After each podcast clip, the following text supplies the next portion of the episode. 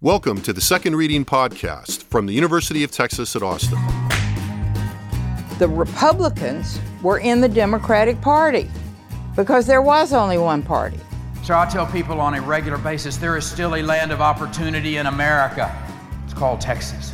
The problem is, these departures from the Constitution, they have become the norm. At what point must a female senator raise her hand or her voice to be recognized over the male colleagues in the room? And welcome back to the Second Reading Podcast for the week of September 7th. I'm Jim Henson, director of the Texas Politics Project at the University of Texas at Austin, joined again today by Josh Blank, a research director for the Texas Politics Project. Good afternoon, Josh. Hello, good afternoon to you. Well, in a post-Labor Day weekend podcast, it is, though, I don't know, I don't feel amazingly post-holiday, but that may just be the general state of things, I suppose. It's like the longest perpetual summer ever. It's September, it just keeps going. I think we're still in the summer, right? I don't know. Right. You know, perpetual dog days. So it's July, right? Yeah, exactly. So last week we took a first cut at some of the macro level results from the Texas Politics Project poll that we released last week on Thursday. The poll came out just as the legislature was adjourning sine die from the special session, and we spent most of last week talking about the big, the view of things that, you know, overall the kind of overarching view of the political landscape, at least as in public opinion, which, well, I think we've characterized repeatedly as dour, which, yes. I think is, which kind of caught on and I think is about right. And we promised to drill down a little more. So I think for this podcast and for where we are right now, I think the question we ought to dwell on today, or the set of questions, revolve around the legislature, the Texas legislature. What does the poll tell us about the legislative session, how the public views the legislature, and vice versa, how legislative expectations of the public might be playing into the management of the agenda by the governor and by the legislature? So I think the place we need to start, which I think is also part of the answer here, is who's paying attention to the legislature. Now, we get up in the morning and read clips and hang out with people more or less that pay a lot of attention to the legislature, and this is kind of their thing. But that's not true of everybody. That said, we did see, when we asked about legislature, about attention to the legislature, and in this poll, the special session, that, you know, no small share of people reported paying attention. I guess that's a cosmic characterization, but right? I mean, I was struck by how much attention there was during the summer to this thing. Right. And the thing is, I mean, that's, you know, relative to our usual expectations, which I think, as you kind of alluded to, and I'll say, you know, explicitly, is we generally don't expect people to pay a ton of attention to the legislature. You know, we kind of expect them to pick up, you know, some of the high level happenings. You know, if there's a big fight over something, whether it be abortion rights or what have you, we expect there to be a little bit of an uptick in tension. But we asked throughout the session, you know, how much attention people are paying to the legislature. And, you know, usually when people say, when we ask that, you know, maybe about 10% say a lot, maybe as high as, you know, 15 or 18% say a lot. But when we asked in this most recent poll in August about attention to the current special session of the legislature, 36% said a lot, with another 38% saying some. So even though, you know, a third doesn't sound like a lot, saying they're paying a lot of attention, actually, It kind of is, you know, in terms of what we would normally expect, and especially during the middle of the summer when people generally are expected to tune politics out for the large part and go do other things. Yeah, one of the things that struck me about this, as we drilled down, is that there's, you know, I'm not surprised by the fact that there's not much difference between Democrats and Republicans, and I think we'll wind up coming back to this. But independents were, to me, surprisingly likely to say they had heard some or a lot about the current special session. And that's definitely higher than normal. Right. And the reason that, you know, that stands out is because, you know, if you're someone who's listening to this and you consider yourself a true political independent, you don't lean towards one part or the other, I'm sure that you're obviously paying a lot of attention. You're listening to this podcast, but you are an outlier. And most independents and most true independents, people without partisan attachments, tend to be less engaged in politics, pay less attention, know less of what's going on. So when, from an attention standpoint, when the independents look like partisans, it kind of raises a flag and says, oh, this is really actually breaking through in some general sense. And then if we add to that, then, so if we acknowledge then, or, we sort of, seem to think based on the data anyway, that more people were paying attention, there's also another interesting thing that was in the poll in terms of the legislature, that was the legislative approval level, which we tend to expect is not very high, but was pretty dismal this time. Yeah, I would say historically dismal, right? So overall, 28% of Texans in this most recent poll said they approve of the job the legislature is doing. 48% that said they disapprove. So that's net minus 20. That's the highest disapproval and the lowest net approval rating that we have on record. And we usually, assess this pretty regularly after legislative sessions. That's but four also, or five sessions worth of data. Yeah. Right. But also, since June, disapproval of the legislature has gone up. So it's gone up 10 points since we asked just at the end of the session to August. Approval went down 7 points. And the truth is, this was across the board. So we can't exactly, so it's not like we can say, oh, well, this is just Democrats, or this is just, whatever, fill in your group. Back in June, it was 35 approved, 38 disapproved. So almost even. Republicans went from 61 approving to 50 approving, and from 15% disapproving to 27. So almost double the share of Republicans disapproving. Democratic disapproval obviously went up as well, from 65 to 73%, but that's relatively actual minimal compared to the increase in Republican disapproval. Independent disapproval went from 39% in June to 51%. So a majority of independents disapproved. And so really this is sort of, an across board thing. If you go back to the conversation we had last week about the 30,000 foot view of all of this, and sort of, how are people in general interpreting what looks like dysfunction, in one way or another, it seems that people were in fact interpreting some kind of dysfunction, which isn't to say, again, that there's a direction here about the nature of it. It's possible that some of these Republicans were disapproving because the legislature wasn't accomplishing what they said they were going to. And if we measure again, their approval might bounce back when we measure again next time we go into the field. But needless to say, all of the infighting and consternation and difficulties didn't lead people to think, oh, legislature is doing a good job. And, if anything, it went in the opposite direction. Well, and I think one of the things, as you drill down into the internals of that, one of the things that's interesting is that even among Republicans, to use a phrase we deploy every so often, it's a certain amount of damning with faint praise. Only 13% of Republicans approved strongly of the job that the legislature was doing. You mentioned that 50% figure. The other 30%, 37% only approved somewhat. And, I think that is striking to me, to the extent that a big part of the discussion that is going on right now is how, everything that was done in the legislature was done to please Republicans and to please Republican primary voters.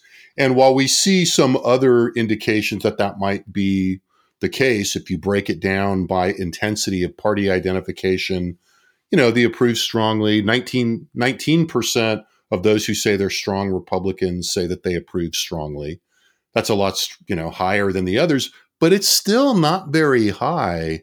Well, for a model of government that we're all talking about seems to be moving, as we said last week, almost towards a responsible party model of governance, in the sense that, the agenda is being set and policies are being pursued by and large to appeal to the majority party, with scant regard for the minority party. And the minority, that's showing up in the minority party numbers, and that 53%, more than half of Democrats, disapprove strongly of what the job the legislature is doing. But you're not getting that level of return among Republicans. Now we can, stray back into the negative partisanship piece of this, and that could explain part of this.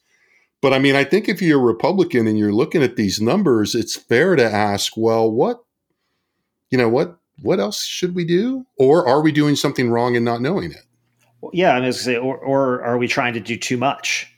I mean, I think one of the, you know, and this is one of the difficulties in writing a poll like this and interpreting, you know, results even at a high level like this is that, you know, it requires a certain amount of guesswork as to what exactly is driving these changes in attitudes, right? And when you start to, you know, ask that question, I mean, you've already kind of set it up, which is, well, it could be a number of things, right? I mean, lucky for us. Yes. We did, in fact, ask people how much they had heard about a bunch of items in the news. And, you know, and this was kind of a mixture of news stories and explicit agenda items, most of which, though, revolved around what was going on with Texas state government and certainly what was in front of the legislature. And we did see a lot of variance in there that maybe does help us work through some of this, I think. Yeah, I mean, I think, you know, going, you know, when we started talking last week about the 30,000-foot view, and I think over the last couple of podcasts, we've talked about, you know, the breadth and range of conflicts that were taking place in state government, both, you know, between the parties, but also, you know, within the institution, between the chambers, you know, within the parties themselves, amongst Democrats and amongst Republicans, between state and local governments and school districts. And ultimately, there's a lot of, you know, there's a lot of places that, you know, a consumer of political information could turn their attention. And it wasn't exactly clear to us what, you know, what all people were paying attention to. And that's why we set up this battery that includes things like, you know, both the governor's executive orders to prohibit business, you know, basically local governments from instituting business limits, you know, his executive over prohibiting local governments from instituting mask requirements, the veto of the legislative funding, the Democrats leaving the state to deny a quorum, you know, the governor's call, you know, promise to call multiple special sessions, new legislation on voting elections, the border wall. And you see, as I start going through this list, it's like, oh my God, it's just, it's like, yeah, exactly. And for most people, this is kind of overwhelming, but you know, to the extent that people were paying attention, what really seemed to move to the top of the list was, you know, was sort of two items kind of stood out from the rest, which was, you know, the Democrats leaving and breaking the quorum. So 63% of Texans said that they'd heard a lot about that, which is not surprising given how much attention the Democrats, you know, sought in doing that. And the other one that was almost even was Governor Abbott's decision to prohibit local governments from instituting mask mandates. That was 62% of people had heard a lot. And, you know, in the case of mask mandates, more Democrats and Republicans had heard about it, a lot about it. 72% of Democrats, 57% of Republicans. Slightly more Republicans had heard a lot about the Democrats leaving. And then, you know, the other issues certainly generated a fair amount of attention. But just to pause on those two for a second, it's interesting to note that, you know, you can almost imagine a counterfactual universe in which, you know, the governor doesn't pick a fight with local school districts over masks. And the leading story right now is the Democrats leaving the state and denying the quorum. And based on the other results we have in the poll, that probably would have been beneficial to Republicans just to keep that issue on front, I think. Well, you know, we've talked about that and I've thought about it a little bit more. And I think that's probably right. But the more I think about the counterfactual of that, you know, a universe in which, you know, and this is probably a straw man in the other direction, but say the governor, you know, didn't issue an executive order prohibiting mask mandates in schools and left it up to the schools with the idea that, hey, you know, the Democrats, you know, leaving the state and busting quorum is going to lead the political world, is going to lead the political news and occupy the political world. But it's possible that another story would have arisen from him allowing schools to do that, and that would have been the pushback from his own constituents saying, hey, how come you're not preventing them from doing this? Which is an expectation that at this point in time he's cultivated, right? I mean, he spent much of to be fair, he spent the second half of 2020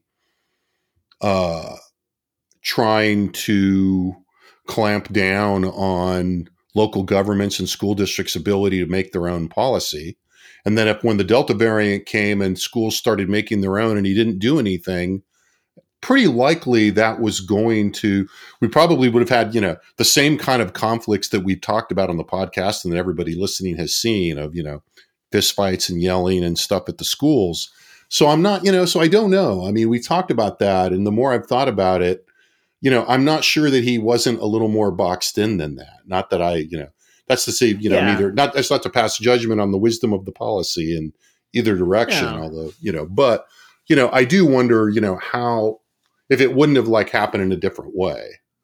Well, yeah, no, I mean, I mean, this is where it's kind of, I mean, this is where I think one of the difficult things that, you know, that it's really hard. There's a certain member of, you know, how many masked angels dance on the head of a pin, but. Well, I mean, this is one of those things where, you know, even, you know, studying public opinion and studying it closely, you know, you're somewhat left at a bit of a loss because a lot of times we can measure the direction of opinions and to some extent we can measure the intensity. But, you know, another sort of way to think about, you know, people's opinions is sort of the centrality of it or the salience of it, which is, you know, relative to all the other things that they're thinking about, how much are they thinking about this? Yeah. Right. Or how, you know, relative to all the other things they can think about, you know, how important is this or how primary is this thing when they then go and evaluate, you know, the politicians and the parties and the role of government. And I think that's part of what's difficult to unpack, even in this very, very information filled poll, is that, you know, you look at this and you say, yeah, you know, that's right. You know, I agree with you.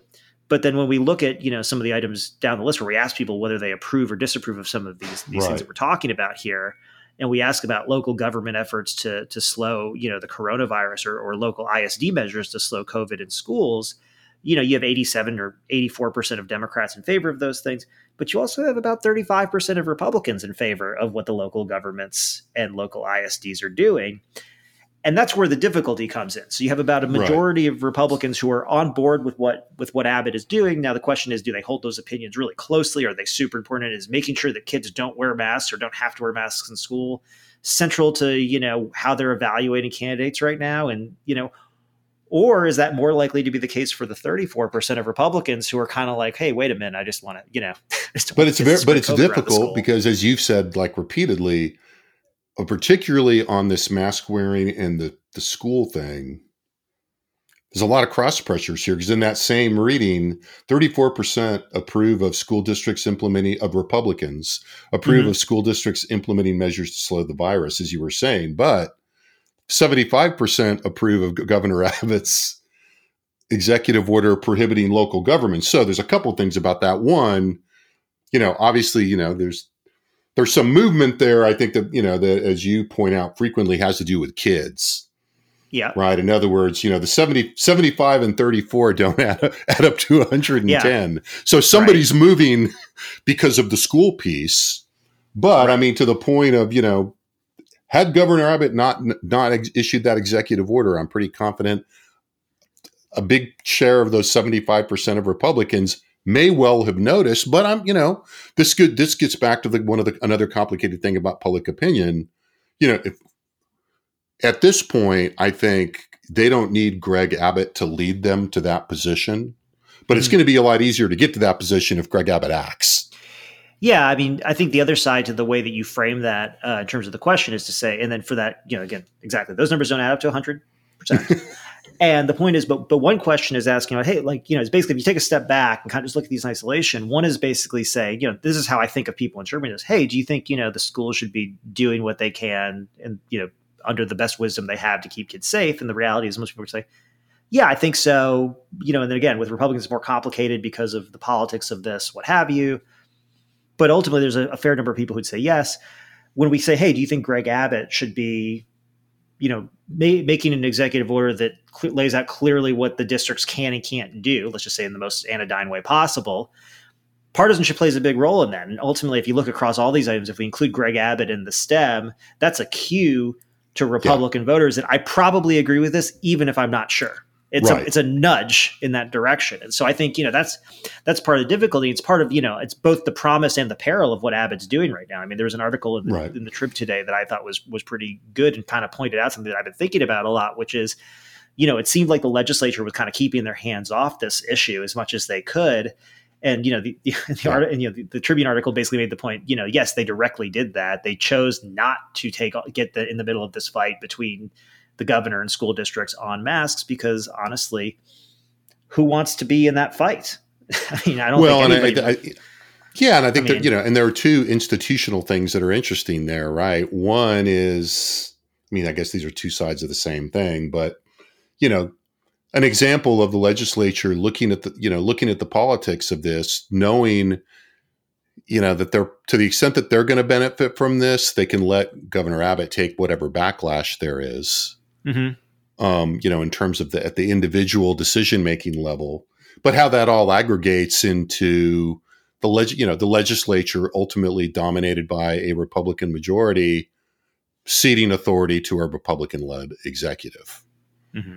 Mm-hmm. You know, and, you know, I think this is one of the things that is, you know, driving, you know, some people, you know, internal to the legislature kind of crazy. But it's more old timers and staff people rather than the elected officials who are, you know, the agents of this, mm-hmm. of this ceding of authority. Right. But this is why, I mean, I still kind of go back to the counterfactual. I mean, what you're talking about at that point is a really, you know, an interinstitutional kind of like, you know, historical argument about, you know, the manifestation of mask mandates and all that. But when I think about, you know, the counterfactual about the Democrats leaving, it was to do what? It was to stop Republicans from passing, you know, and their construction of the story.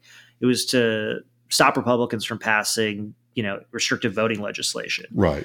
Ultimately, that voting legislation was overwhelmingly supported and wanted by Republican voters, much less conflict there than in other places. And truthfully, for most of the issues that Republicans were addressing, in addition to voting legislation, you know they have strong constituencies for, you know, stricter restrictions on abortion.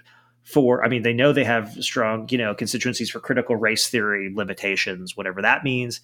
They know that they have, you know, certainly a very active constituency that wants to limit, you know, basically what transgendered students can do in public life, or Josh, I want to prohibit you from using the term critical race theory in this broadcast. It makes some listeners feel uncomfortable. Well, I said whatever that means. Doesn't that work? Isn't that the same as like a no offense, but I just did it afterwards. So, but these are clear constituencies for these things. We know it. We've measured it, you know, time and time again. Yeah. You know, these things come up. And so, and I would think even some of these fit into these historical contexts, whereas, you know, fighting the pandemic and the, you know, the pandemic whose on the ground impact is changing, you know, let's say week to week, you know, it's odd to me, you know, again, to shift the conversation to, you know, the governor versus school districts who we generally trust to protect the kids. You know, it's like a basic level, you know, it just seems to me it took a lot of the oxygen out of the room where they could have just been happy saying, hey, look, we're trying to do all this stuff that, you know, our voters who elected us statewide and to a majority in both houses want us to do. And they're keeping us from basically doing the people's business. The mask thing just kind of cuts across that to me in a very, in the school district fight and the local government fight, cuts across that in a way that just, I understand that it's probably necessary for Greg Abbott in the Republican primary for sure. But I mean, if he got to choose, I think, you know, I mean, I think, well, it says it would be clear that if he got to choose, he would much rather be focusing on the voting bill and immigration. Well, and that's another interesting thing about these numbers is that as salient as immigration is as a problem, when we ask, you know, really at the bottom of the list of how much people have heard a lot about, and, you know, by some small margins, but nonetheless, you know, two of the items are, you know, Governor Abbott's, how much have you heard about Governor Abbott's plan to use state money to essentially build a wall? We didn't use that language. You said to add more barriers, et cetera. Or Governor Abbott's veto, or the number of migrants detained crossing the U.S.-Mexican border. You know, those were well below a lot of the other items that we tested. I mean, they were 8 and 9 of, you know, the 10 that we asked about. And I think that was surprising. I mean, I don't know. We haven't really talked about this. I was surprised by that too. No, we haven't. I mean, the fact that, you know, so 51% of Republicans said that they've heard a lot about the number of migrants crossing the U.S.-Mexico border recently, you know, and this is, again, in a state where without fail, you know, somewhere between 40 and 60% of Republicans regularly say that immigration or border security is the number one issue facing the state. We know that this is a topic that's, you know, regularly discussed on conservative media.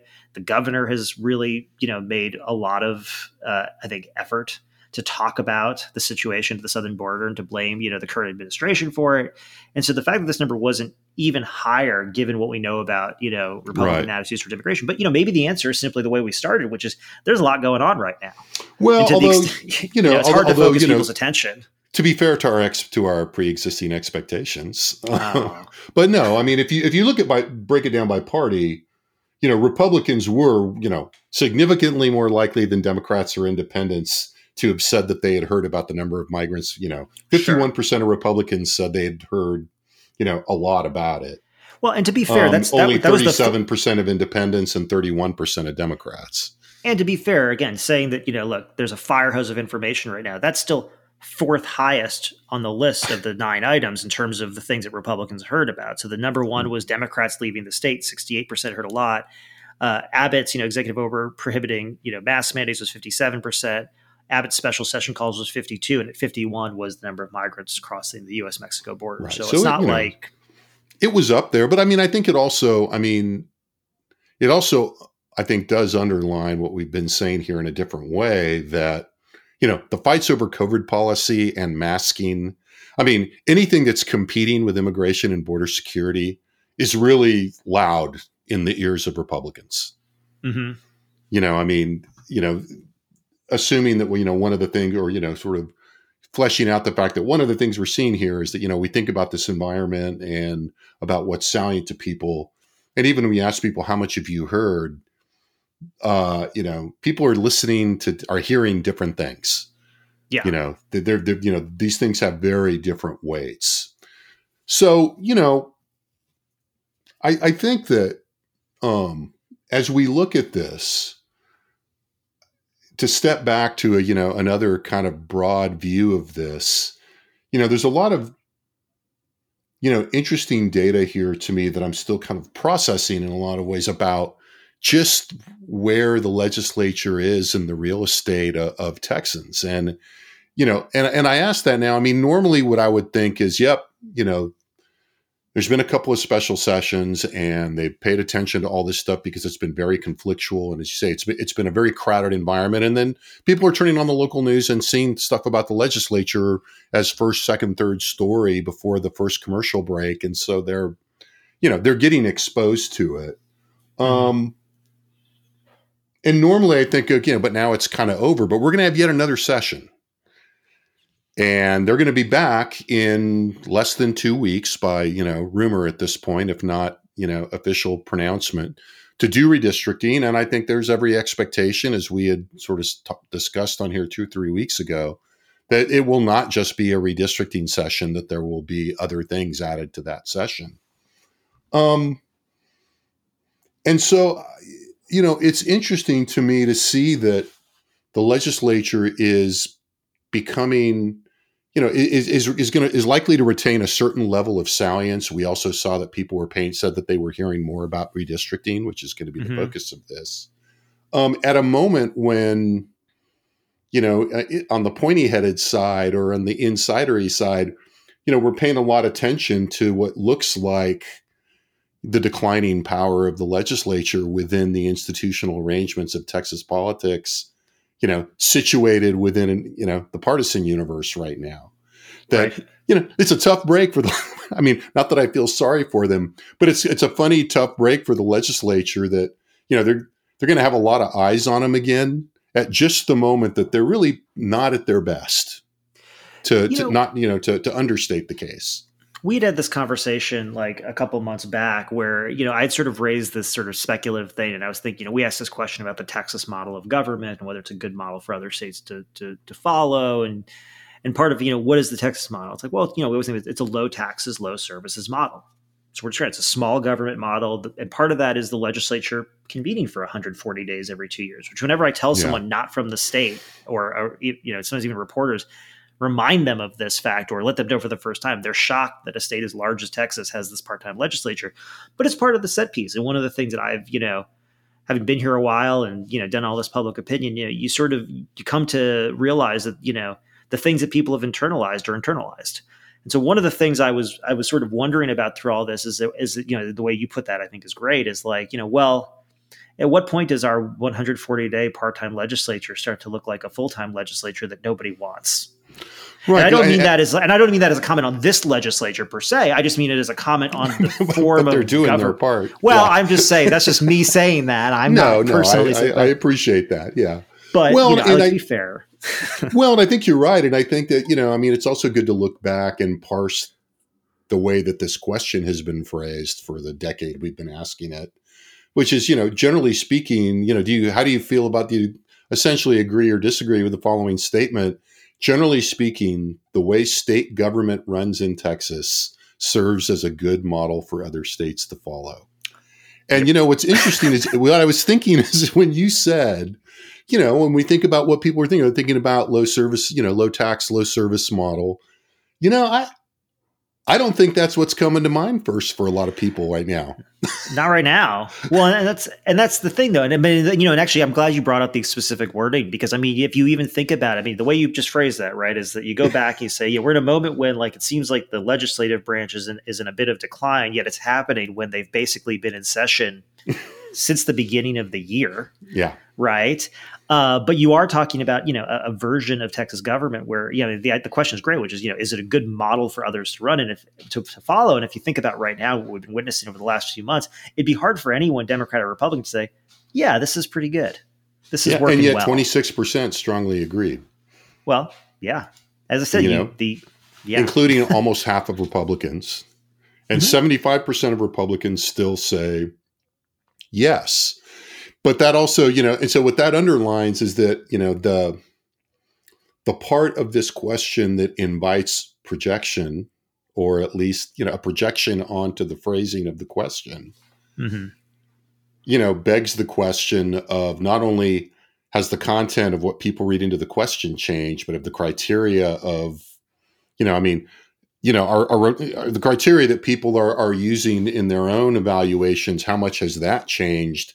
And it points us to that question that I think we need to, you know, probably, you know, engage soon and maybe on the podcast, which is, what is it to be a Texas Republican right now, which ultimately gets to the question that has come up a lot in a lot of different settings right now is, well, people would say, hey, look, if you're a Texas, the first thing people are going to say, if you're a Texas Republican, you're conservative. Well, that doesn't help. Yeah, I was going to say, what is it? Meaning what? Exactly. Conservative, and I think how? And I think that's a huge question right now, because I think, you know, I mean, you know, in terms of looking at how the sausage gets made around here, I mean, I've had this title, you know, in my mind for a few weeks now, which is, you know, the reactionary moment in Texas. Yeah. I mean, to assume, you know, ideology is a very complicated construct. And, you know, to the extent that, like, ideology exists in any sort of real and meaningful way, we, you know, I think it's a lot easier to say that it exists amongst the elected officials than it does in the electorate in some clear and consistent way. However, you know, to the extent that, like, you know, the last decade plus, I'm not even putting this in the last year, this is sort of a long-term, I think, trend here. But to the extent that, you know, we've seen, you know, numerous instances in which, you know, what we think of as ideology sort of ignored or subverted or somehow changed. I mean, but that's the thing. Well, I mean, the only reason I resist change is because it requires an adherence to the idea of ideology, or a new definition of what the ideology is, for it to actually apply across domains and time in some sort of way. I mean, at this point, the idea I would say is I'm reluctant to use the word ideology, because you usually think about, you know, a consistent set of four. I mean, there's a lot of definitions. The definition I prefer, because Jim and I could get into this, the definition I prefer is, you know, some sort of an abstract worldview that allows for a consistent set of preferences across time and space, right? I was going to preface this discussion by saying I don't think we have the same definition of ideology. I know we don't. But I know let's go on. I know we don't have the same definition of ideology, but generally, like, I think you could witness, you know, ideology as defined in any number of ways in the legislature, you know, I think amongst the members who are professional politicians and political actors who have to think about these things a lot, right? Whereas, you know, the electorate, somewhat.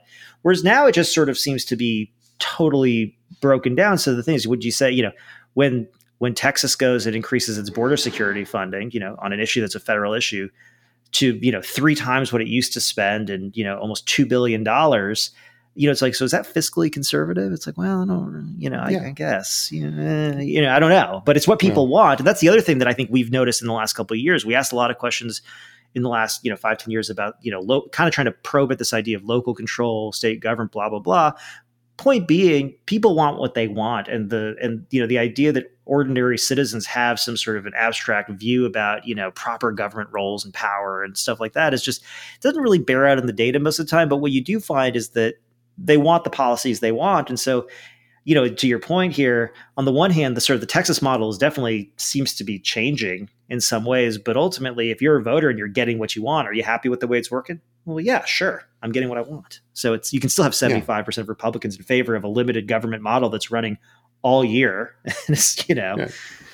Well, the trick is I think understanding, how it is that those underlying definitions, how people ideologically frame as ideology what they want, what affects the changes in that, because I think what we're really seeing now in this very moment is how much those things can move around and be shaped by, a bunch of different factors that are, structural / contextual and are flexible and are, and change. And I think it brings us back to something we've said, numerous times recently, which is that, Donald Trump really shifted the content, the ideological content and the agenda of the Republican Party a lot in a way that I think reflects the kind of the notion of ideology we deploy in public opinion polling anyway.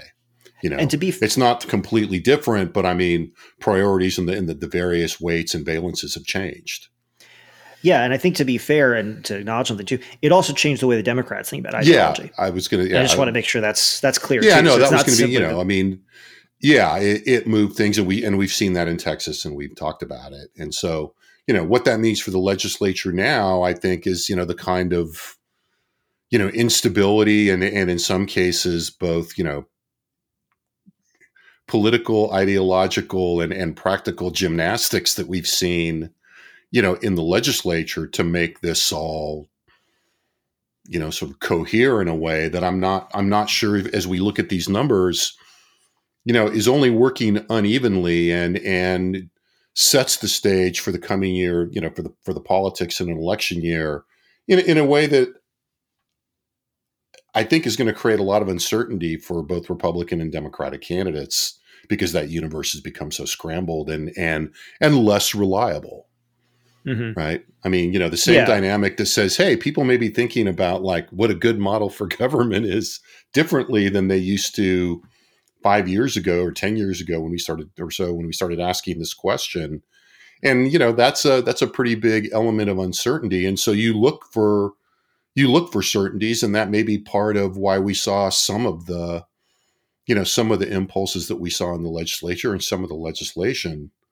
But there are, I think probably institutional factors that also made that maybe not go exactly according to plan or, I don't know. I mean, I don't know how you explain us being in a position right now where the state has, all but outlawed abortion or at least all but abolished it. If not, I'm sure Brian Hughes was with us on the podcast. He said, well, look, we didn't make it illegal. We just, created mechanisms for people who object to it to stop it. Right.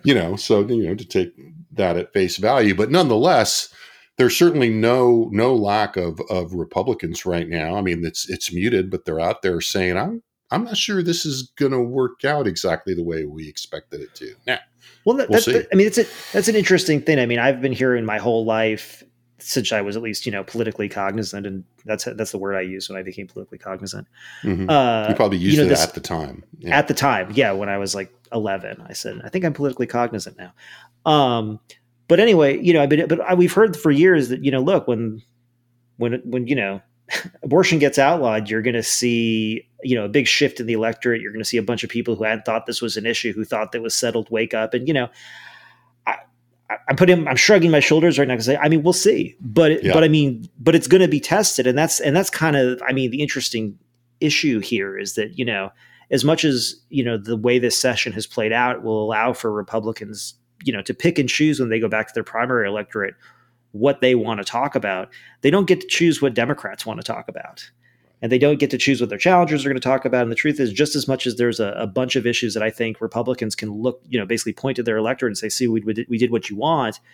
Democrats also have a bunch of issues to turn to. And when I look through this poll, it's notable, one, the unanimity and extremity of Democratic opposition to most of the things that Republicans have done. And this goes over the course of our polling during the session. And it's not like, you know, it's not like there's a lot of daylight there. We're talking 70, 80, 90% of strong opposition in most cases among Democrats. Amongst Republicans, there's some issues that generate more support than others. They're all generating majority support. But there's plenty of issues that we're kind of seeing that there's a third of Republicans who are not into it. Or more importantly, I think there's a majority of independents who don't think we should, let's say, have permitless carry. And so, you know, just as, you know, so all this activity, you know, it is really allowing for, I mean, in some ways it's interesting. It's endogenous to, you know, the political competition in the state, right? We see more competition. So we're seeing, if anything, you know, the first round of that was Republicans really focusing on bread and butter issues. We've come back around to the second round of it. Now Republicans are really focusing on their Republican voters and Republican primary voters. And so, you know, this next round of this is to see, well, what do the Democrats do? And does it matter? Does any of it matter? But there's a lot of possibilities when you say it. Part of it is I don't think it's about it all mattering. It's about what is the, you know, what are the elections and campaign actually coalesce around, and what do the candidates focus on, and what impact does that have? And I think the question, you know, that we've sort of engaged today is going to be part of that. But I wonder if it won't, you know, I mean, we'll have to keep an eye on it as the primaries and as election season unfolds, should the legislative session ever end, you know, which is, you know, how did the institutional dynamics feed that? You know, because, you know, the legislature is supposed to, is one of the key places where, at least per initial design, that's supposed to check some of those impulses. And not to sound like an old timer, but, you know, if we had an old timer on the podcast right now, they'd be saying, yeah, look, it was the job of the state affairs chairman to not let that happen on the abortion issue. You know, if you want to put some limits on abortion, you know, we're all, but, you know, this other stuff, you know, it's the job to have those, you know, those big late night hearings, and then to not keep that stuff bottled up or slowed down in a way that we're not in this position. Now, I think a generation of activists and Republicans and conservatives, you know, could say from their perspective, and, you know, not questioning their perspective, well, that's what was bad about that system. But I think the election is going to test that theory, as you're saying. It's not going to be a conclusive test because the context of the Democrats being so weak is not affects that as a test of that, of that theory. But nonetheless, you know, this has been an interesting moment for seeing this, how institutional performance, or, you know, changes in the relative powers between different branches and different centers of power in the political system, affects that. So I think with that, we've gone a little over. I want to thank Josh for being here and a good, rousing discussion about the Texas legislature. Thanks to our crew in the Liberal Arts Development Studio at the University of Texas at Austin. You can find the data from the latest Texas Politics Project poll that we've been discussing and much, much more, as always, at texaspolitics.utexas.edu. I'd say go to the latest poll page first, but you can also go to our polling archive to get not only documentation, you know, summaries and crosstabs, but also the data file and the code book for the poll. Thank you for listening, and we'll be back next week with another Second Reading Podcast.